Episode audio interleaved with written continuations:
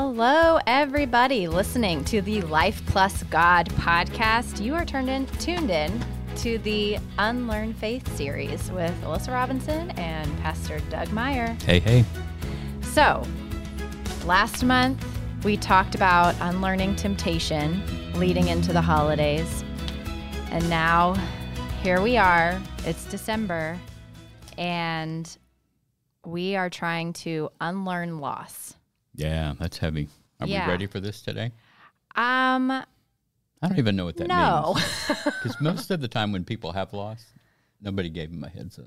Sometimes, but not always. Yeah, and that's one of the things that I wanted to talk about and leave space for. So, the way that this uh, podcast series works with Unlearn Faith is in the YouVersion app, uh, we pick out a devotion that we dig into, and uh, we are in the middle of a devotion called Seeing Beautiful Again.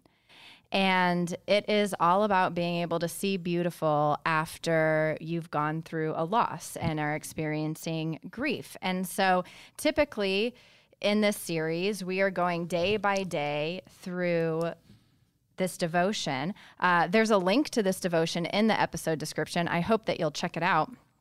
But we really just wanted to leave some space for us to have an open ended conversation about loss because I know that uh, Doug and I both have recently experienced loss, and there are a lot of members of our community who are going through major earth shattering loss, Yep. uh, unimaginable type stuff.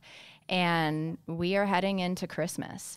Yeah, there's something about December. I think, like, I don't know, right before Thanksgiving, somebody told me once that when the first Hallmark, like, feel good commercial comes on, they start this funky feeling because it's all remembrance, you know, and Yeah. fairy tale of when grandma's here or not now, or husband, wife, sister, brother, whomever.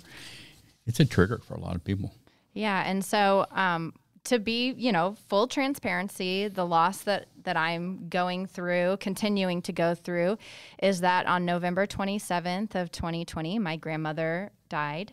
That was the day after Thanksgiving, and so although this is not my first Christmas without her, it is my first Christmas after processing. Because I'll say, like, our Christmas last year as a family, I think we were all still kind of in shock. Sleepwalking kind of. And uh, I mean, we had moments of sadness, and and but it just we still were processing all of our emotions, and to this day, a year later, I'm still processing all of the emotions. Uh, can you tell us a little bit about Sure. the loss you're experiencing? Yeah. So let's see. Ours kind of started, ours meaning like, so Wendy's dad died in December of last year of 20. I have to kind of re- check myself on dates. My mom died January 10th of 21. Um, and just a week ago, a real good friend of ours uh, died of an overdose. And in between, we all know and love and do life with people who have either experienced it uh, first ring, second ring, third ring out of their lives. And, um, you know, it's it, the word you were using, Mingo, is just intriguing because processing. Like, I don't think that from the moment you have a loss of a what I would call a close in relation, I think you process it the rest of your life. Yeah, I, I've had conversations, well, a conversation with my dad because um, his brother passed away when he was really young. And one time I remember we were driving in the car and I had never really asked him about his brother before. And I asked the question, you know, when were you able to get through that? Like when were you a when were you um, done working through that? And he paused for a second, so long enough, more than a second, long enough that I thought, oh, maybe he just doesn't want to answer the question. Maybe I shouldn't have asked. And so we just sat in silence for a while. And he was just thinking, and he said, I've never gotten over it. It never goes away. Yeah, believe that. And um, that struck me and I never really understood it. And I still won't say I fully understand it because it's very different. Your 87 year old grandmother passing and, you know, someone being taken way too early. And I think maybe, so I, I've had some experience with it. My dad died 20 years ago when he turned 60 of a heart attack. And so that was my first close in. Before that, my grandparents had all passed, but I didn't have a, a relationship with them like they were a part of my everyday life. They lived far away in Minnesota. I think there has something, our grief level has something to do with how integral that person is woven into the fabric of our lives.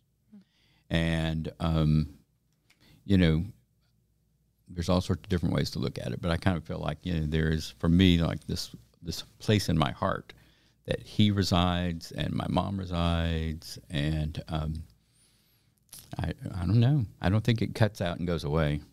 I choose for it not to anyway. So, Well, so one of the questions that I had before we, you know, start getting into the devotion, and we might not get through all of the devotion today. We might just decide we want to talk about what we want to talk about, and that's okay. Do you remember specifically having conversations about loss growing up, being trained in like how to go through a loss or anything? Anything? So I have a real clear memory, though, of my my first experience with uh, close in death was coming home from school one day, and my mom was sitting at our kitchen table crying. And uh, you know, when your mom cries, the world stops. It's Yeah. like, whoa, what's going on? And she had just found out that her mother had died, who lived in California. So it was the first time I openly or saw a parent openly weep. Just you know, the kind of guttural weeping you do when your parent dies. And uh, some time passed, and then we all got in a car and we drove to Minnesota, which is where they were from, to go to her funeral. I'd never been to a funeral before. I think I was in about the third grade. And uh, what I what I remember though is um, kind of being unattended, like dressing up and tagging along. And all of a sudden, it was time to go to the funeral. And we're standing in the back of the church, and I look up, and uh, there's her casket, and it's an open casket. And she's laying there. Duh. And uh, I just freak out. And I start running, and I run all the way back to my other grandparents' house and nobody came and got me. I guess they decided that was a good and right and safe thing for me to do.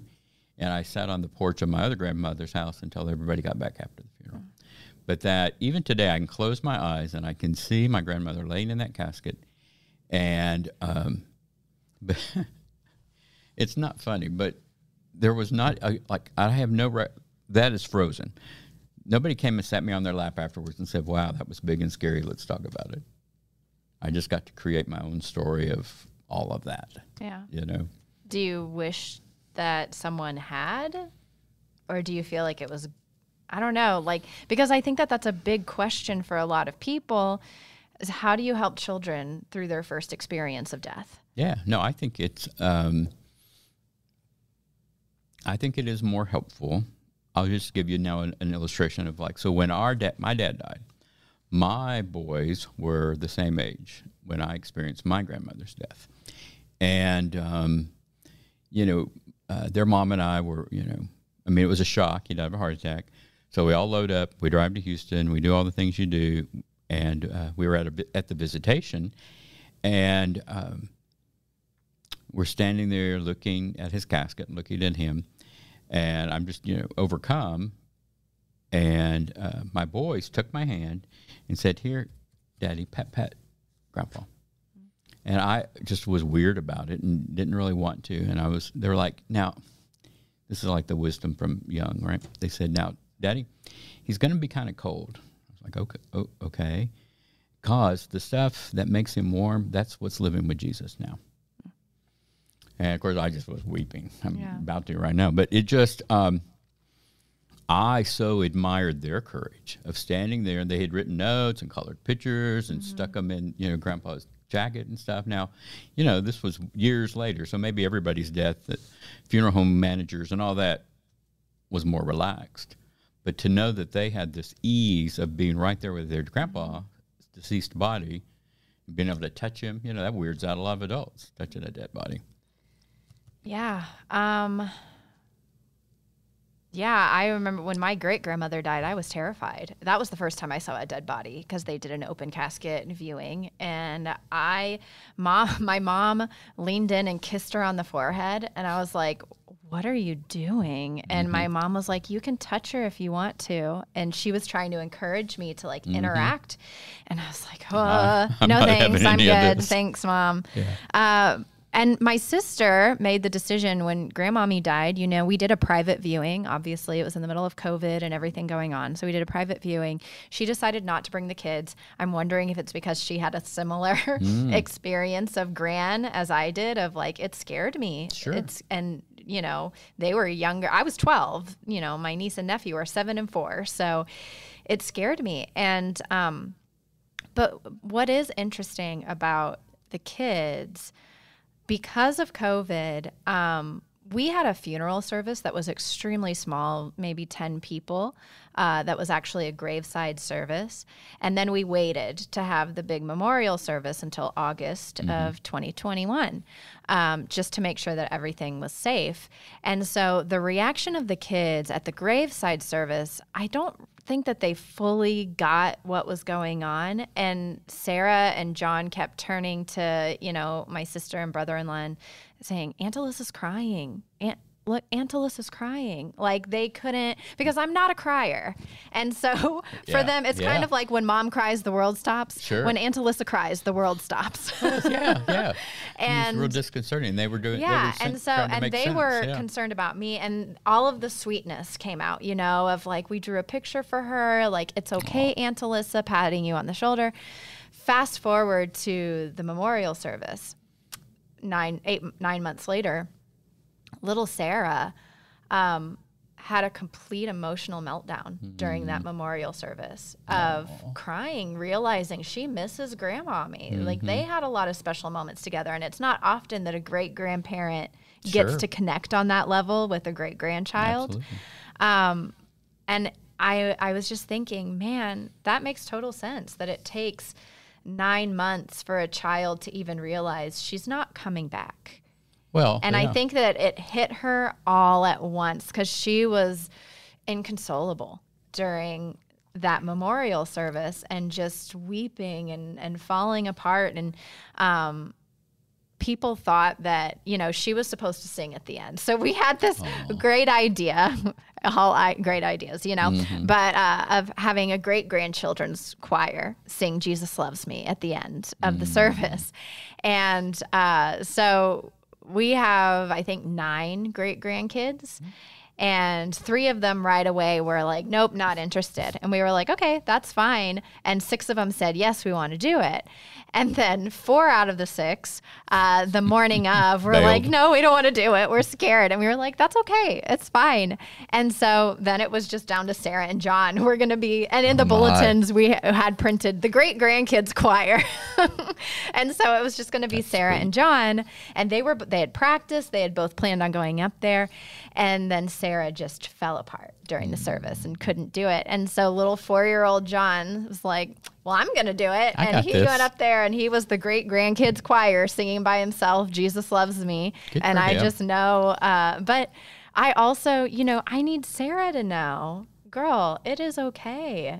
Sure. There is nothing wrong with not being able to get mm. up there and sing a song. And I'm proud of you for taking that time to cry that sure. you probably yeah. haven't gotten to have as a little seven year old processing right and, what and, is death well and, and like and you said Mingo, of it so from when great grandma got you know her, her illness got to where it limited her life mm-hmm. to the point of death and she died and then how many months later was it um, i think it was about eight nine months later so i think in that yeah. eight or nine months probably mom and dad and everybody had some chance to process what that all meant. Yeah. And she matured a little bit. Yeah. So she was growing too. You know, her brain was expanding and being able to understand all that. And, and like you said, it takes a while to realize, and I think even in adult world, oh, that person's not coming back. Yeah. You know, I think uh, we think, oh, did I hear their voice or this or that and the other? And I think it's just the brain adapting to, you know, that person always had that spot right there, and damn it, now they don't. Mm-hmm. Well, I mean, it's a year later, and I feel like doing this podcast episode, I feel like I'm on the verge of tears. Like, it is hard for me Sure. to keep talking about it because it really is like when I was on vacation, I we we would be out to breakfast and I don't know what and you know, crying is not my thing. Crying in a public place, Oh my gosh, did, very not my thing. you did not do that, did you? I cry in the middle of Denver, Colorado, at a little breakfast place. Something struck me, and I started crying in the middle of breakfast at a restaurant. Mm-hmm. And uh, my partner Jacob was like, "What did I do something? Like, what's going on?" And I was like, "I'm Hmm. just having some feelings that I don't understand." Aw, I think that's kind of sweet in a way. well, yeah. Poor Jacob. I can imagine him thinking, oh gosh, okay. But the emotion just comes out of nowhere. And sometimes I don't even know what triggers it. It's just like a little thought that pops into your head, and, and all of these uh, swelling of emotion comes Yeah. back over and over and over again. And, and sometimes I'm sitting here wondering, okay, when is that going to stop?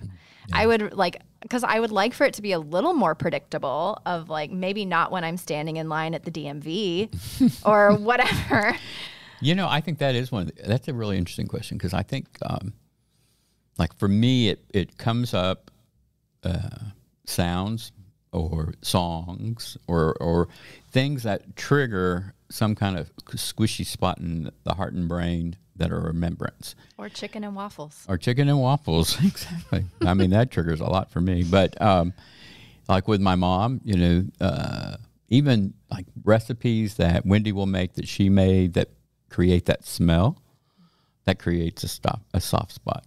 And uh, you know, the one thing I would say is I think it's a good and right and normal, wonderful thing just to let that emotion come up, and the tears, and um, I don't know. I always just feel like it's a little holy memorial for that person. You know. Are you someone who likes to be surrounded by people when you're going through loss and you want that support network? Or are you someone who's like, I need to withdraw and go into my cave and reemerge at some point, ready to interact with people? Yeah, that's a good question. Uh, yes to all of the above. I think the thing I want more than anything is to be in control because the world doesn't in that moment feel like it's in control. So I want to be able to say, um, people time, people go away time. One of the things that uh, I am prone to do is to kind of be on because, in part, that's kind of what we do as pastors, especially when you put us up in front of people.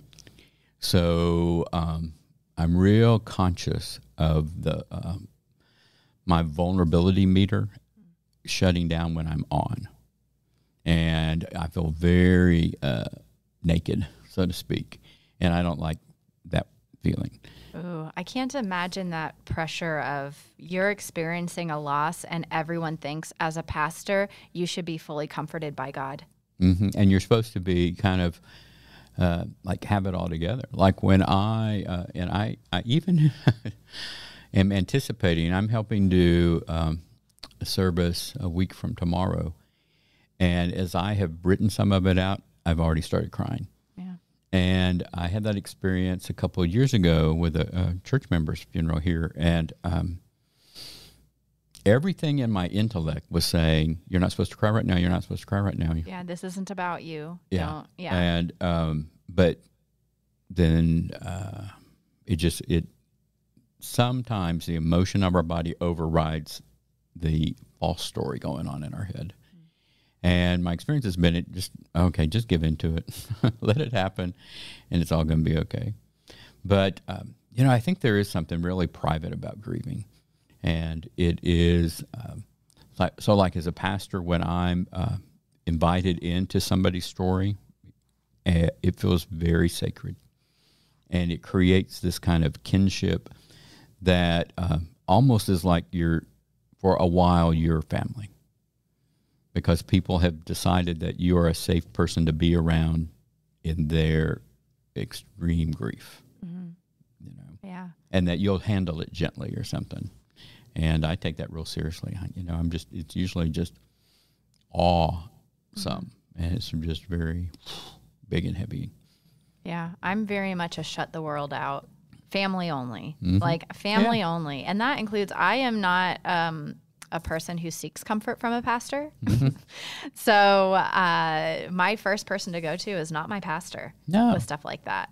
And not only that, I don't want to bring the pastor in at any point.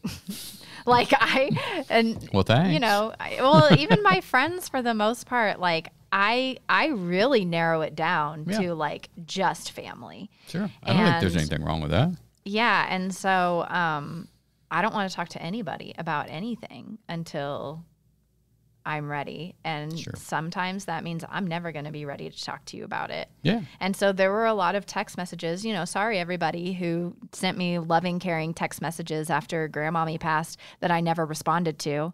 Um, but I just, I looked at it and I put it down because I couldn't handle the human interaction. Well, and I think I would invite you to to accept that that was enough. Yeah. You know, I think there are people who want to, um, oh golly, invite themselves into your grief, and it's a weird deal. And I don't know what it's about, other than they think somehow vicariously that makes them closer to you or Well, whatever. see, and that's what I wonder about is that I don't think that they're doing that because they're being nosy. I think it's because everybody's frame of reference is through what they would want. Mm-hmm. So, like, it's when someone is going through a deep grief, I back off. I don't reach out. I don't. Mm-hmm. You give them what you would And want. maybe I hurt their feelings because they're like, Alyssa didn't even reach out to me. But that's because that's what I would want. And I need to do a better job of recognizing, okay, this person is different from me. Maybe they want me to be there. Maybe. But I think that someone who kind of pushes themselves on you is because that's what they wanted when they were going Mm, through so. grief and nobody showed up. And they want to be the person that shows up. So I, I want to think it's out of love and care and not nosiness, but we only think about ourselves Yeah. and what Well, we want and project think we're- that I on thi- others. I think when that happens, we all go into a circle of the wagons and we're doing like this emotional protection thing, right? We're kind of just holding everything close or at bay or whatever. And um, I just try to give people permission. Like if I'm with a family, do what you need to do for you. And again, this is, you know, there's all sorts of old rules. Like when we sit down and plan, and we're going to do this this afternoon, a memorial service, I say to families, there aren't rules. You know, whatever you think we have to do, make it be that it's meaningful to you, not because that's how they did it at your grandmother's service or your mm-hmm. great grandmother's or somewhere online you read every funeral, you're supposed to do this, that, or the other. That's ridiculous. No, you're not.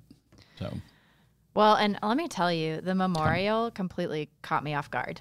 Like it, so I don't know why in my head. So I told you I'm kind of a withdrawing person and I want to experience my emotions by myself. So I had it in my head that the memorial, I am giving my reflections. I go up, I give my reflections, I'm done, I go home. mm, And then how nice and clean. I know. packaged And then I'm expected, I realize, and I don't know why, I never thought about it until the moment that we were being dismissed from the service. Holy crap, I have to go out there and talk to people now. Mm. Everybody wants to come up and talk to me and say, Oh, your reflections were so beautiful. Oh, I'm so sorry for your loss. And I just have to have this receiving line of people. Yeah. And Yep. so when little Sarah was breaking down at the end of the service, I grabbed her and I was like, "Do you want to just sit in here and we can we can wait in here and we can take as long as you want?" And I was like, "Please say you want to stay in here and I'll stay in here with you because be I don't want to go out there." And she was like brave little girl. She was like, "No, I'm ready. We can go out there." I was like, "Are you sure? Take your time." You're saying on the emotions no, need to be processed. No, we're not really ready. You, I need you to be my emotional cover right yeah, now. but like it it just never occurred to me that I have to play host at the memorial and talk to people and I all I wanted to do because the service was held at the church I work at I just wanted to go into my office and lock the door Sure. and uh, make the rest Put of my family make excuses for me. Just put a leave me alone sign on the door. all the family comes back to the house. And so you got a family f- of 25 people hanging out in the living room, and all you want to do is decompress. And now you're entertaining. I mean, my mom is a superhero. Like, she hmm. had people living in her house for three days. But I just all of the rigmarole that goes with it caught me. Yeah. Like I didn't I didn't think of it. I think it's a weird deal that our society does to people who are grieving that sometimes then they are hosting. And it seems like it makes perfect sense to say, leave a casserole on the porch and go away. Yeah, go get a hotel room. yeah. And uh, like I, what I Not was to offend say, any family who might be listening who stayed with my parents. yeah, But she loves y'all. yeah. So, um, like during COVID, we had a couple of services here in which, in managing exposure and contact, we had the families just walk out, right? No receiving line, no punching cookies and all that mess.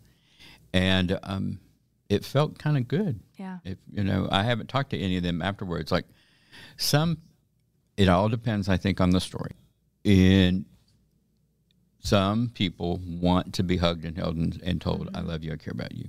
Other people want you to just stay the f away.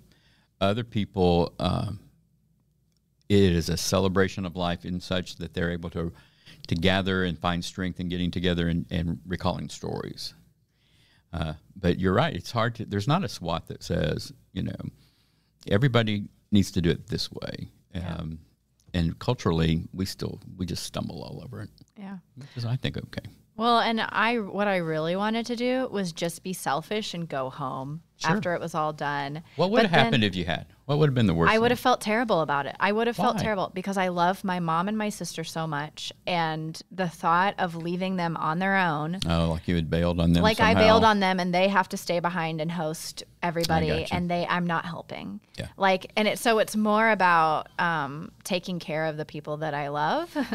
than and so I realized like there was some stuff every day, every night with family getting together, dinners, lunches, potlucks, like mm-hmm. all of this stuff. lot of exposure and expectation. Mom kept telling me she was like, "You don't have to come to everything. I know, like you're in Dallas and it's farther away, which I come out here every day for work. It's not like I I don't come out. She was trying here. to give you a pass. She was trying to give me a pass, and I think my family does that because they know that's what I need. Is I I am more withdrawing when it comes to things like this, and I want to tuck away and not talk to anybody for a while, and they know that about me. So I think they were giving me permission to do that, but I also felt like that wasn't the right thing for me to do. sure. Is to check out and leave them to it.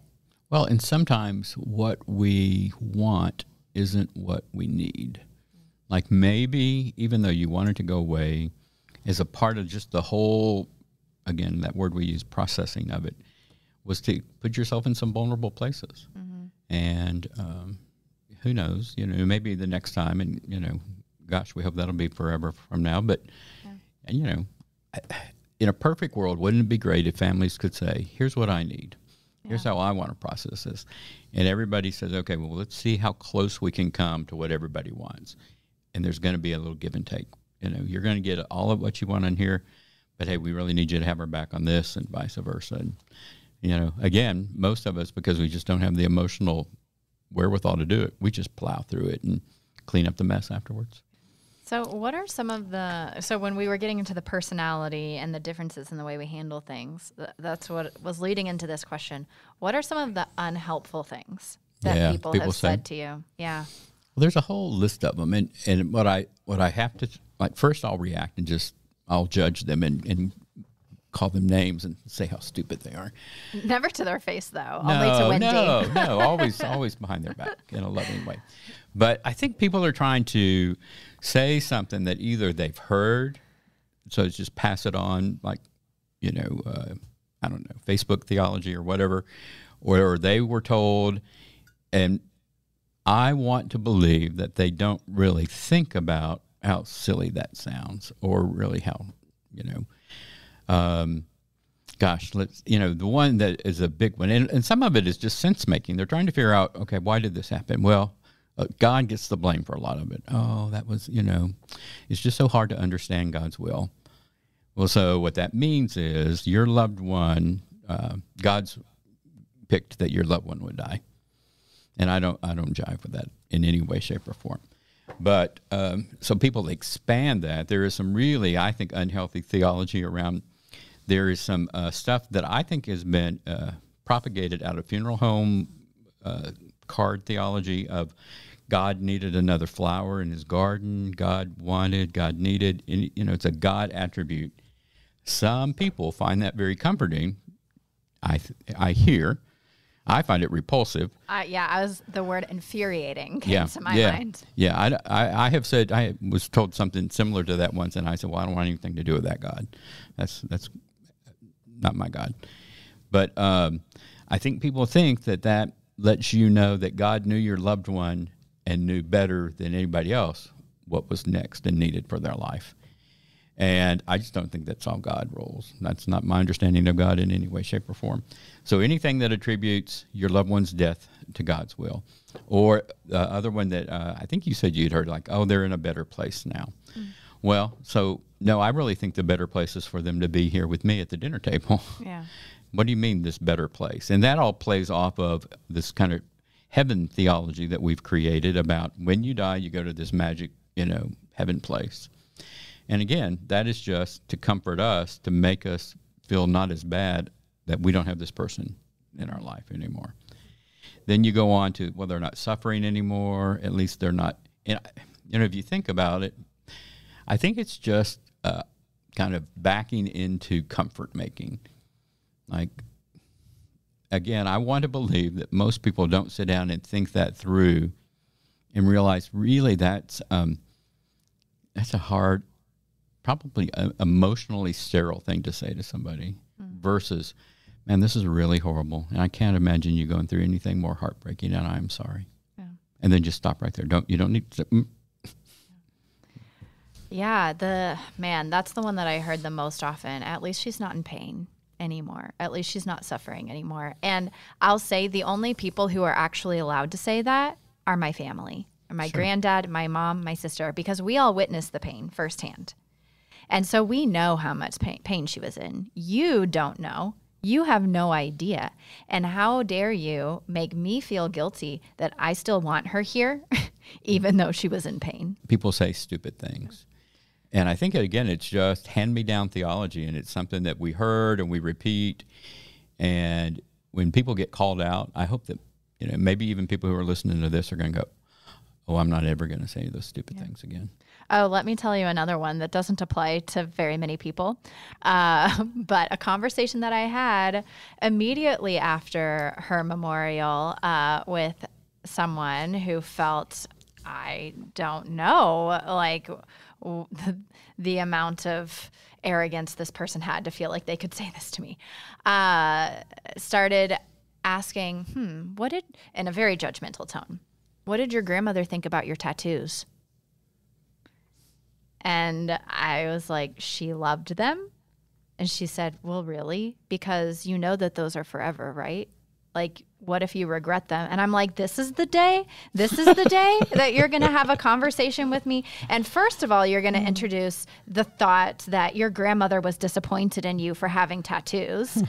and second, you're going to tell me, you know, those are forever, right? What? I had Are no you idea. serious? Nobody told me. what if you regret them someday? And I'm Oh. like, I I just celebrated the life of my grandmother and like this is the conversation you want to have with me, lady I just met for the first time. you want to say you've got really bad timing, lady. Yeah. And matter of fact, I don't know you well enough to even let you be this, you know, uh, personal with me, this intimate with me, and I don't know what you do. Did you just smile and walk away? no, I, I, well, you know, that's not really my style. No, so I know. So I told her I was like, she loved them. She thought they were great. She Mm. told me she when she saw my snake tattoo for the first time, she said that t- tattoo's going to get you a man. and she was always supportive of me, and Yay. she's the most amazing woman. And she, I, she was the first person I told, well, except for the first one, but the other one I would have done something really super ordinary, like, oh, you never saw great grandma's smoke tattoo? yeah. but it's just things like we that. We went together like- and got them. Yeah, that's not really a platitude, I would say. like, not a lot of other people maybe experience that question, but like, why bring? Just pay attention to the things that you're talking about on that day, on any day. It mind your business. What's that phrase? Watch the room, feel the room, or whatever. Like, just read the room? read the room. Yeah, thank you. I knew it was close. It was one of those words. Uh, again, you know, people are there. They're kind of they don't know what to do with themselves. We don't. And just so, if you're going to listen to this, make a note to yourself. Go to somebody's memorial service or wake or visitation. Just be present. Tell them I care about you, and then leave. You don't need to do anything else. You don't need to make it all good. You don't need to like say a stupid joke or something that will lighten the mood. Their heart's broken. You're not going to fix it. Hug them and leave. Yeah. That's my new rule. Hug and leave. Yeah. So, what about this devotion? What do we want to get into this? You ready? I was just about to apologize for anyone listening who are like, I did the devotion this month and y'all Get haven't to it, even y'all. talked about it. Well, we had to go on a little trip first. we did. So day one, um, she she kind of so the title of day one is, but how do I get through the next eight, 86,400 seconds? So, what is that? I tried. a day? I think. oh, Yeah, okay. a day. Well, somebody calculate that. 86,400 seconds in a day. Um, So how do I get through the next day, basically? Well, all right. And one fair. of the, the quotes she had in this devotion, which I really liked, um, but I was also confused by, she said, When we love deeply, we hurt deeply. This is why we have to learn how to trust the process of healing. We have to let it ebb and flow around, in, and through us. We have to grant it access to our heart. And that's what you were talking about earlier is just like letting the emotion flow whenever it hits you. But I want to know to you, what does it look like to lean in and trust the process of healing? She said, trust the process of healing. Well, this is new for me. There's no roadmap or blueprint for Okay. what the process of healing looks like. Well, I guess is where trust comes in. But Oh, okay, so I have a. gr- I think this is a great question. So it means you're going to cry one day when you have chicken and waffles. It, tr- the, uh, the process is that it is like um, there was a. Uh, I don't know if she's a sociologist. I'll call her a sociologist. Dr. Elisabeth Kübler-Ross came up with these stages of grief, which are great, but it used to kind of create this image, and y'all aren't going to get this on uh, audio, but that there were steps, right? That there was like, oh, okay, I just did step one of grief, and then step two, and step three, and step four. Nowadays, people have recognized that those are the stages of grief, but it's more like wiki wacky, you know, spirograph all over the place or whatever. And um, I make up that this that this what's her phrase? Trust the process. The process is one day you're going to feel good, another day you're going to feel like crap. One day you're going to want to eat a lot, drink a lot, whatever, a lot. The next day you're going to say, "World, go to hell, leave me alone." That it is a um, slow, incremental, baby step walking through to a place you don't even know yet that you're going, but you still just keep going. Well, and, and that's another thing. So she, this one, I was like, I know this feeling. So she said, loss envelops us with a grief that comes in unpredictable waves. It's hard to know if you're getting better when a string of good days suddenly gives way to an unexpected emotional crash. It's in those moments where I find myself whispering, Am I going to feel like this forever? Is it always going to hurt this much? And that, um, you know, one I, I will say one of the things that someone said that was really helpful to me and I continue to go back to it. My partner Jacob, he experienced loss and has experienced loss in his life. Um, and so he knows how to deal not deal with it, but he knows the feelings that come with it. Sure. And so my partner helped me a lot through this. And one of the things that he told me is, you know, when you're feeling these emotions about grandmommy, it's a testament to your love for her. And what a beautiful thing that you loved her so much that a year later you're still crying that she's not here. Yeah. And um, so that makes me feel grateful when in those moments I'm tearing up and and it kind of brings in like these bittersweet feelings of like I miss her so much, but what a beautiful thing that I miss her so much. And um how lucky I am to have experienced a love that deep and that Absolutely. lasting.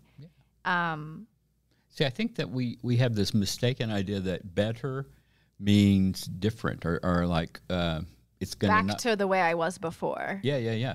And I think better just means I'm for I'm. I have accepted that life is going on, but I am going on differently now.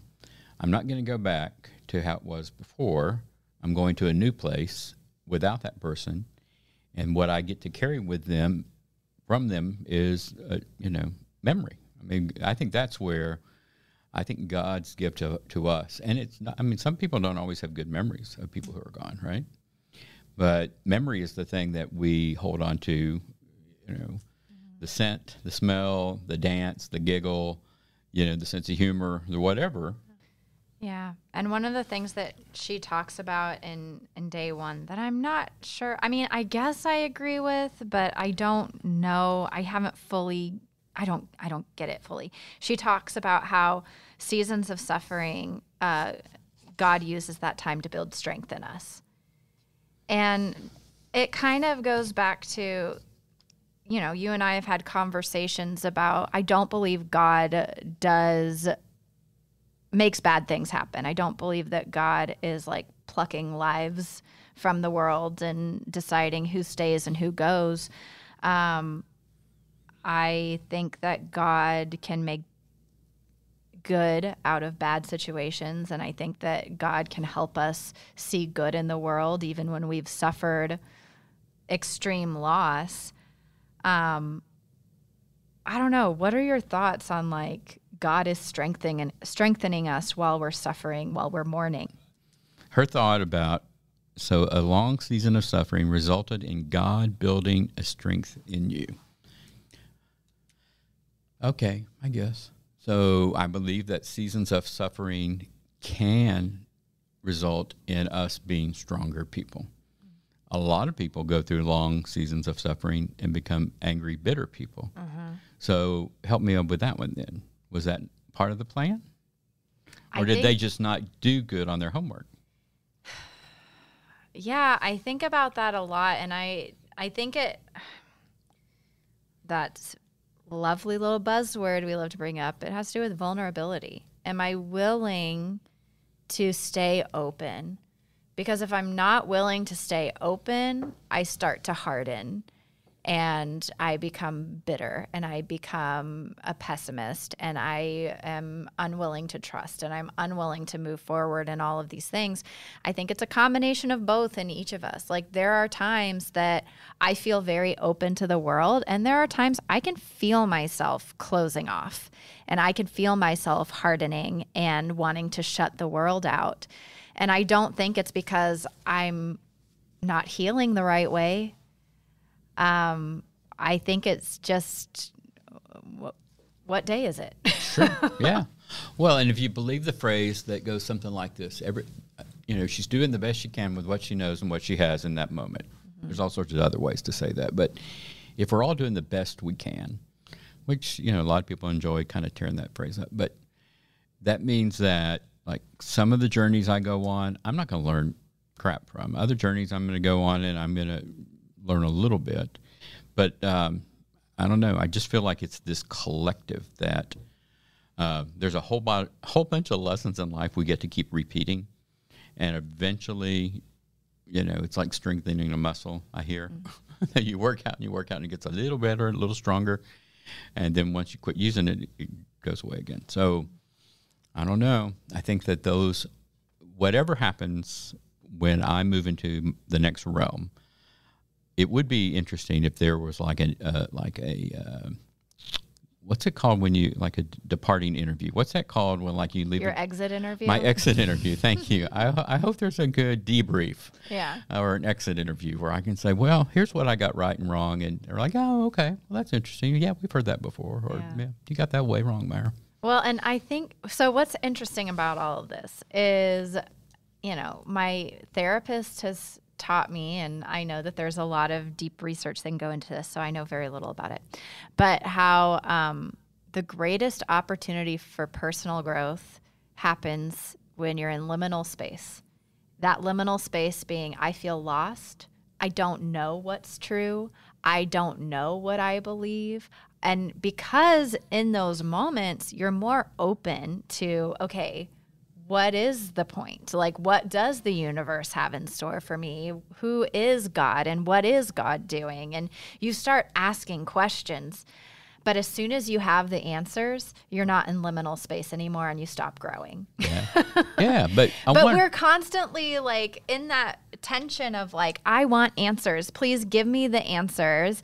Okay, I feel like I have an answer now. And I stop growing and I cling on to that answer until at one point I find out the answer I thought I had is not the answer. And I enter back into liminal space. yeah, yeah, yeah, yeah.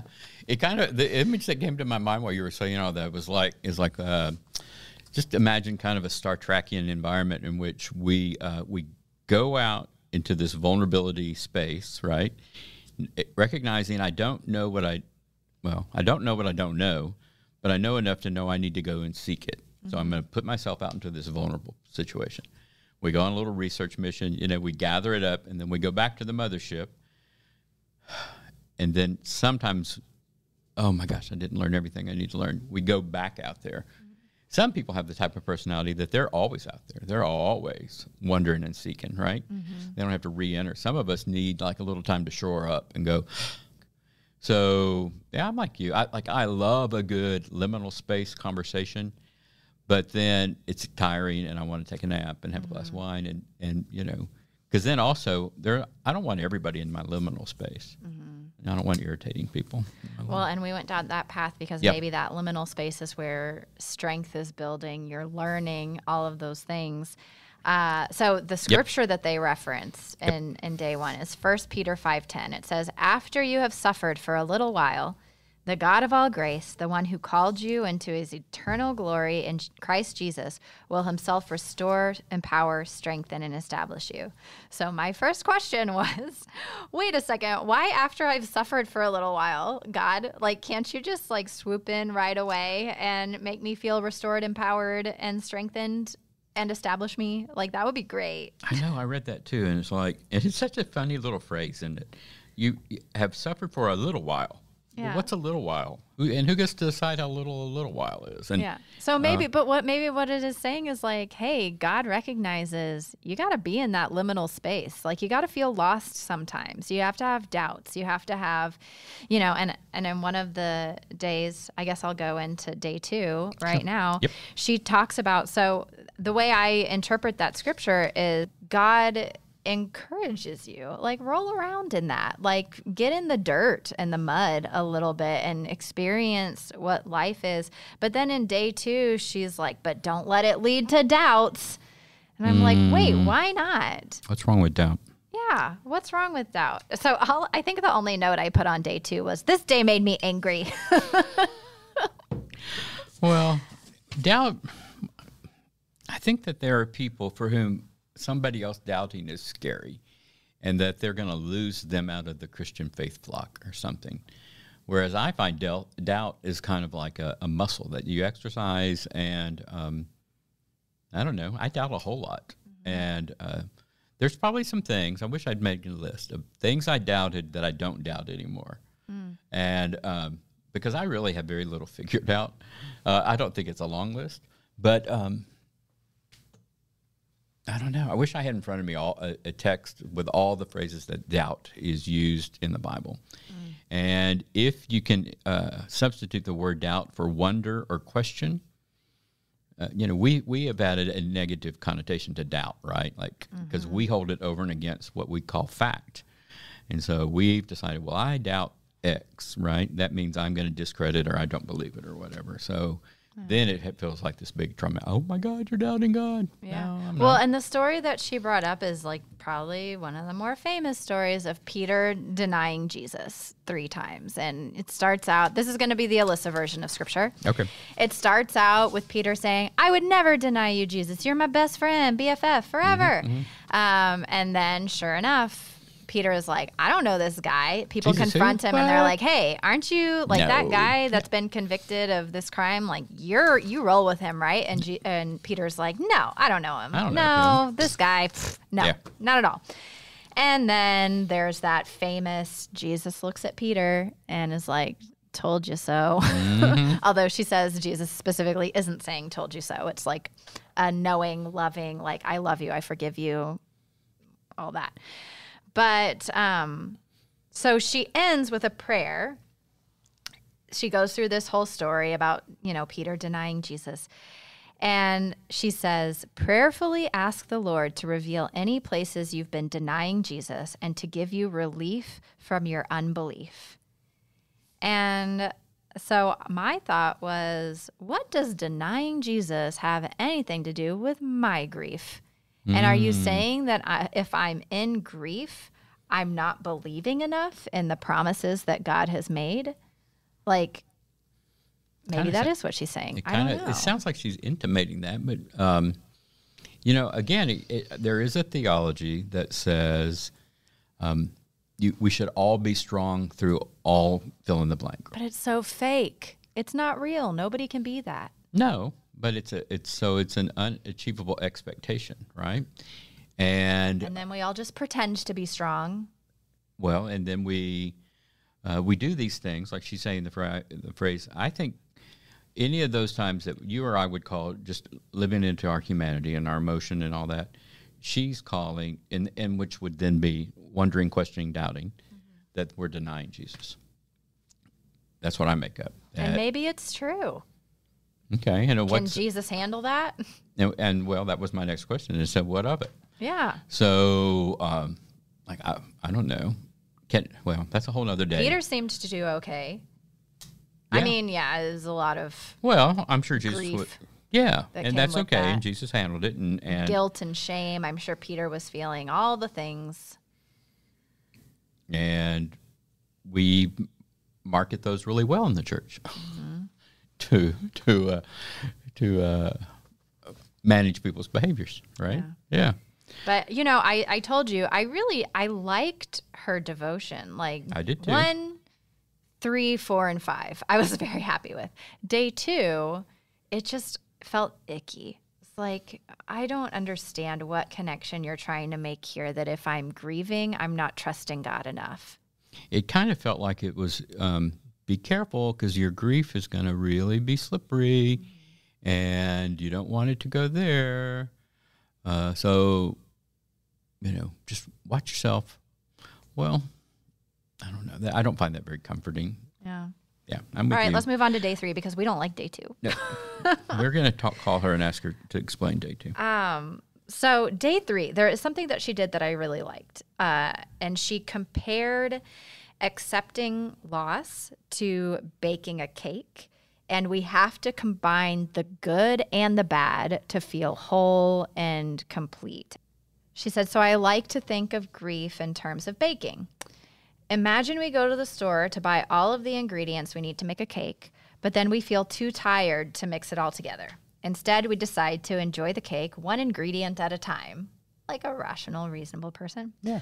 The thing is that sometimes we don't like some of the individual ingredients, so we'd rather leave them out. The flour is too dry, leave it out. The sugar, the butter, and the vanilla are all good, leave them in. The eggs are gross when raw, throw them, throw them out. And then our cake would never be made mature and complete, not lacking anything. Um, so I guess I like the analogy because it leaves space for us to say, okay, it's okay to experience the good feelings and the bad feelings and, and put it all together and something. If we're willing to embrace it and let all of it come as it comes, we'll end up with some yummy cake at the end. Maybe. Oh, Maybe. Um, I feel like that completely contradicts day two, but we're done talking about day two. So let's move on. moving on. So, what I take from that, I guess, is that um, all of the stuff of life, the good and the hard, work together for another creation. That I thought there were some other interesting things that from week three, I picked up on this. Um, and either I read it into it because I don't remember her exact quote, but just that sorrow and celebration can coexist. That um, you know there is room in how we are made to uh, hold in balance really strong feelings. Like um, you know you can have just a horrible, no good, very bad day and be you know walking away from the graveside of a loved one, and still also celebrate the birthday of a three year old. I mean, those can, that's an okay thing to do. And that, you know, life is full like that, and life is rich like that. And um, you know, sometimes it kind of pisses us off because we'd rather it be all one or the other. Mm-hmm. But Compartmentalize, please. yes, help me emotionally manage, please. Yeah. Yep. Yep. No, so I like that about that. Um, was it in that week that she used the James text? Uh, and I think I quoted it correctly. It says, You learn to endure by having your faith tested. You must learn to endure everything. Uh, that's James 1 2 through 4. Yep. And um, you learn to endure by having your faith tested. See, again, that uses that, that language. Of, I don't no, I don't want to think any grief or loss we're experiencing as a test. I don't either. And enduring means just putting up with and getting through. What if it meant strengthening and getting stronger? Uh, and who, does it say? Do you have that text? Yeah. Where does it say you must learn to endure everything? Uh, well, I, maybe it depends on what version. So All I'm right. in the Common English Bible version. I can All switch right. to a different one if we want to test No, it out. give us but it says, "My brothers and sisters, think of the various tests you encounter as occasions for joy. After all, you know that the testing of your faith produces endurance. Let this endurance complete its work, so that you may be fully mature, complete, and lacking in nothing." Think of the various tests you encounter. So we make an assumption that out of our cultural context, that somebody's in charge of the test. How about if it's just think of the stuff you go through as occasions? I mean, you know, and James decided to use the word test to describe just the stuff of life. Let's look at the message and see. Oh no, it's not much better. Well, maybe it's a little better because the message I feel like does a good job of bringing forward a more common language. Yeah, yeah. So it says, consider it a sheer gift, friends, when tests and challenges come at you from all sides. You know that under pressure, your faith life is forced into the open and shows its true colors. So don't try to get out of anything prematurely. Let it do its work so you become mature and well developed, not deficient in any way. So I like the wording of when tests and challenges come at you from all sides mm-hmm. because it's not like here is a test being put upon you. right, right. It's more of like they're all around you, they're coming from every direction, and nobody's doing this to you. It's just yeah, the yeah. world It's we not like in. a test on chapter three. It's just uh, the stuff of life. Yeah, I like that, and, and I, I would agree with that. I think I could get my head around that. Oh. Way to go, message. All right. Day four. Womb or tomb? Mm. I was very intrigued by her question. It kind of goes back to what we were saying at the beginning of this episode. Uh, there are some people who take loss and grief and turn into hardened, bitter people. And there are some people who really come out the other side like stronger and more open to the world. And so she asked the question Will we see our dark times as a womb or a tomb?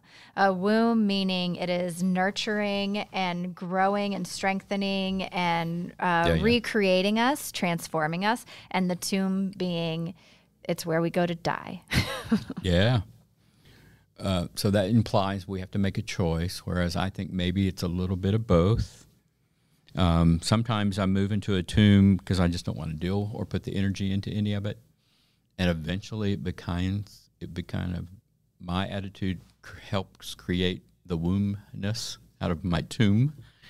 Um, so I think it also implies that we have choice.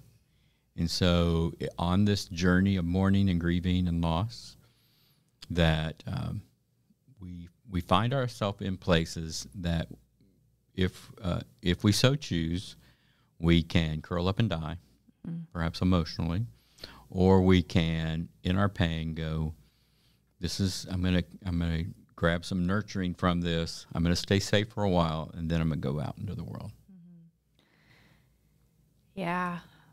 Man, I'm going to call out my bias here because initially I was like, ooh, I really like that question. Dark times as a womb or tomb. But in our original episode, I said one of my biases is I can be a dualistic thinker. And it's either the womb or the tomb. There's no in between. not you're at all. either living or you're dying. Um, and it doesn't have to be that. It can be, we don't have to choose between one or the other. if we were or if we're stuck with those choices and we're kind of making up what uh, the author was intending, uh, what I draw from the womb analogy is that eventually it is a place that is life giving and nurturing. But what we also know, I don't think you can stay in a womb forever, right? And there are like a occupancy. You can't. I mean, like I have never been with child, so I mean, I'm Well, sure that yeah, all all all things in wombs must eventually come to out. I don't, you cannot stay in the womb forever. all right, I think we're very safe in our limited medical knowledge and making that a fact. Could we get a doctor in the room? Yes, but I'm I'm going to anchor it that you do not stay in there forever, but it is a for the most part when things go as our bodies you know could or should uh, that that's a good and nurturing and safe place. You grow and you're expelled. Tombs is where um, you know people uh, are laid to rest from whom no future life is expected. So one is all about a place to go and grow and nurture to be ready. The other is to go and never come back again. Yeah, but let me throw this spice in the pot. Oh. Okay. The tomb wasn't the end for Jesus. Yeah, but you're no Jesus. Rude. so, um, Shut that down. I guess I'll put that back on the spice, no. spice rack. yeah. Well, so yeah, I think you know. Yeah, there's only one. Because that's what I, I'm wondering, right? Is even if we choose to curl up and be scared and um, embrace the darkness, that doesn't have to be forever either. And maybe it's a little bit harder to get to the light after we've chosen to embrace the darkness, but also that's part of your journey. And God can always get you Sure. back to the light, and you if you're open to it. And it doesn't mean you always have to be open to it, but at one point you have to decide you're open to receiving. Well, it- so like she asked the question, what are the consequences of going in each of those directions? Oh, that was my question. I Oh, question. okay. Oh, okay. Because see, I think I think that's a great follow up question. Like the consequence could be that I lived in the tomb for a while and was like, "Oh, tombs suck. I want out of here. This is dark Yeah, and like, dank I- and I think smelly." of- and I think of times I've lived in the tomb. Mm-hmm. I lost relationships. I felt disconnected from the world. I had a bad attitude every morning when I woke up. I was not a joy to be around. Like it, it's not fun Mm-hmm. living in the tomb. yeah, now I go. Uh, uh, but I'm pretty sure if I sat here long enough, I could think of people for whom the loss in their lives, because this is about grief, was so dramatic and traumatic that they gave up. That they just moved in the tomb and said, It's safer. I'm safer here, and come what may, this is it. I don't have to go through the trauma of birth. True. Wow. Are we at day five? Okay. And I think I captured this from her because I don't. This I don't think I. Uh, re- I think I wrote it down just like it is. She says we don't have to be afraid of how He, God, is going to shape our lives. He is the God who somehow makes everything beautiful in its time. Um, seeing the beauty in life again will require us to stay moldable by Him. Okay. And um, so, yeah, I agree with a lot of what she says. There's a lot of fear in going down the road of grief. And, um, you know, I guess I uh, translate that into, you know, hang in there. Yeah. God's with you. And uh, however that appears to you. And that at the end, she says, somehow makes everything beautiful in its time. That uh, this journey is unpredictable. There's no such thing as uh, closure and, well, I think I've got it all figured out now. Uh, no, no, not really. It's just the journey. It's going to take a while. And again, that implies destination versus transformation. And I think that, uh, you know, that's an ongoing process. That's not an arrival. So, um, I don't know. I think that, uh, I hope that people have appreciated this safe place to talk about the unfigure outable stuff of loss and grief. And that there are some facts that we know to be true. It hurts like hell. And it will not hurt the same amount as hellish every day forever. That in time it hurts a little less. And that you'll be able to breathe again deeper in time. Um, but it takes time. and we're rushed. I think sometimes in our grieving because the people who do life with us need us to move on. Yeah.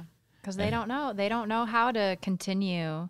And that's actually one of the things um, that my partner, who, as I mentioned, has experienced loss, is really good about is that when one of his friends is going through a loss, he reaches out to them and he says, Hey, you're going to hear from a lot of people in the next three weeks who want to support you and, and be there for you and everything. But he's like, when it's really going to start hurting is two or three months from now. Give me a call because that's when people stop showing up with the casseroles and when people uh, don't ask you how you're doing anymore because we have it i feel like even when we've been through grief ourselves like we're like okay i don't want to handle your mess right now. Could you just like heal a little faster for me? Mm-hmm. thanks.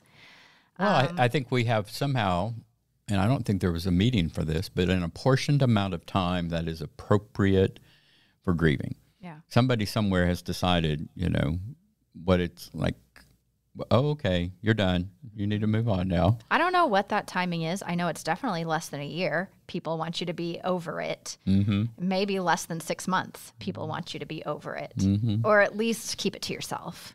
Well, and they ask silly questions. I'm sure you've been asked, like, "Oh, how you doing?" And, and, and then they do the puppy dog eyes. Yeah. And you're supposed to say back a measurement that lets them know that you're progressing. Mm-hmm. Have you picked up on that cue yet? And because it's really not about you when they're asking it's about yeah. them like they want to know getting better can i be less yeah. emotionally available for her i need her to move on now i need us to go get chicken and waffles again i don't think i do pick up on those cues mm-hmm. because when someone well no i'm dishonest with everybody i lie i mm. lie to mm. everyone especially if you're you not just in create my the inner answer circle. that kind of they're wraps up the moment yeah oh, they're yeah, like oh how that. are you doing i'm like i'm oh, fine i'm good fine you know. It, when you say it real short like that, is that short for like get the hell out of my face? Yeah. Okay. Taking mental notes. I am. No, and so, Lissa's, uh, so I want to know because you and I are kind of, you know, with the theme of unlearning loss, we're breaking all of the stereotypical places that people go to find comfort. Okay.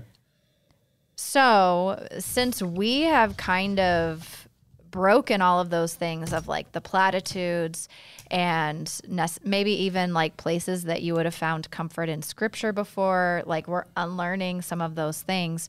Where is it that you personally find hope when you're going through loss? So some of that goes back to where i have encounters with uh, the with god and how i understand god. So for me it's nature it is a lot of seeing everything from thunderstorm and rain showers, things that are like uh, sensory reminders. Like I said earlier about the beauty of a sunset, cool winds, things that are so sharp. Like um, you might remember this. So uh, the week after we had my mom's funeral, I spent a week in sub-zero weather in Minnesota. Oh yeah, and it for me was very life giving just being out there in this, um, you know, when it's below zero, there is a cold and a crispness that penetrates you that um, was very comforting and was like, yeah, I understand, God. There's a big, you know, there's a big plan here. I'm nowhere, nowhere at all approaching an ability to understand it, but thank you for the reminder that the planet's going to keep moving around. And um, so, you know, I find comfort in being with people who don't have to make me feel comfortable, who can just let me be, you know, a grump or whatever. And and I appreciate people who use a little bit of a, a sixth sense and go, hey, you know what? Let's just go get a pizza because they know that sometimes food comforts me. Or, hey, let's not do anything but just sit here and watch, you know, a stupid TV show and who who create an environment that there is a low bar of expectation, but they are very uh, available, and they they recognize that in that space I will probably lean into vulnerability, yeah. and um, but they make it my choice, not their expectation. Oh my gosh, I love those people who are very specific in what they want to give you. It's like, hey, do you want to go watch a stupid movie with me today? As opposed to people are saying, just let me know if there's anything I can do for you. Yeah. It's like, no. That's too hard. I don't think so. That like I can't wrap my head around what I need, but when I have that friend who's like, "Hey, we could do this or we could do this or we could do this. Pick from one of those three things and I'll do that with you this weekend." And I'm like, "Oh, okay. Like these are Yeah. That's a gift. Mm-hmm. Yeah. I think, I, and I kind of sometimes chastise people at the end of like a funeral or graveside to not say to people, hey, let me know what you need, Mm-hmm. because that puts the burden of self care on us. And I think in that season, other people should be rise to the occasion and be on the lookout. Mm-hmm. Like I said uh, not long ago, I said, you know, if you think their yard needs mowing, go mow their yard yeah. you know, if you think they're hungry, take them food. Don't make them have to tell you, yes, I need you to come now and give me food. Don't just, chances are they're going to need it. Just do it. They'll eat it eventually. Yeah. Yeah. Or just, Or they'll put- give it to somebody or, else. yeah. Yeah. Exactly. All right.